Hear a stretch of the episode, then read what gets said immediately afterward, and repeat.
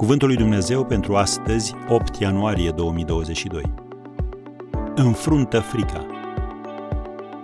Și de îndată ce preoții vor pune talpa piciorului în apele Iordanului, apele Iordanului se vor despica în două. Iosua 3, versetul 13. Pentru a intra în țara promisă, iudeii au fost nevoiți să treacă râul Iordan când acesta se vărsa peste malurile lui, cum scrie în Scriptură, adică era ieșit din matcă. Le-a fost frică? Ba bine că nu. Oare ție nu ți-ar fi fost? Cu toate acestea, singurul mod prin care și-au putut împlini destinul a fost să facă exact lucrul de care se temeau. Când lași frica să pună stăpânire pe tine, devii și mai fricos și astfel vei crea un ciclu istovitor care te va conduce spre lipsa acțiunii.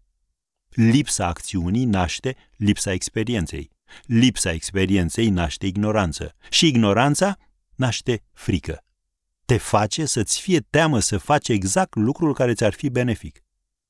Să treci la fapte înseamnă să pășești în necunoscut și să faci lucruri pe care nu le-ai mai încercat. Și da, asta te poate înspăimânta. Dar dacă cedezi în fața fricii, nu vei avansa. Nu vei putea să ai parte de beneficiul la ceea ce eviți. Nici să câștigi experiența prețioasă care îți va îmbunătăți viața. Prin urmare, rămâi în ignoranță cu privire la acel domeniu din viața ta și deoarece frica naște întotdeauna mai multă frică, ți se va părea cu atât mai greu să mergi înainte și să duci lucrurile până la capăt. Harry Truman, al 33-lea președinte al Statelor Unite, a spus odată cel mai mare pericol cu care ne confruntăm este pericolul de a fi paralizați de îndoieli și temeri. Acest pericol este creat de cei ce abandonează credința și iau în derâdere nădejdea, de cei ce răspândesc cinismul și lipsa de încredere și încearcă să ne împiedice să mai vedem marile noastre ocazii de a face binele pentru omenire. Am încheiat citatul. Cineva a spus că teama este camera întunecoasă în care se dezvoltă toate gândurile noastre negative. Este dobânda plătită în avans pentru o datorie pe care nu am făcut-o niciodată.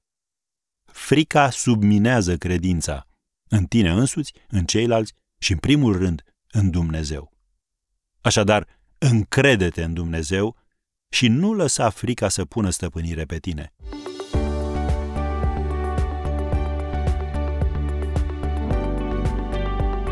Ați ascultat Cuvântul lui Dumnezeu pentru astăzi, rubrica realizată în colaborare cu Fundația SER România.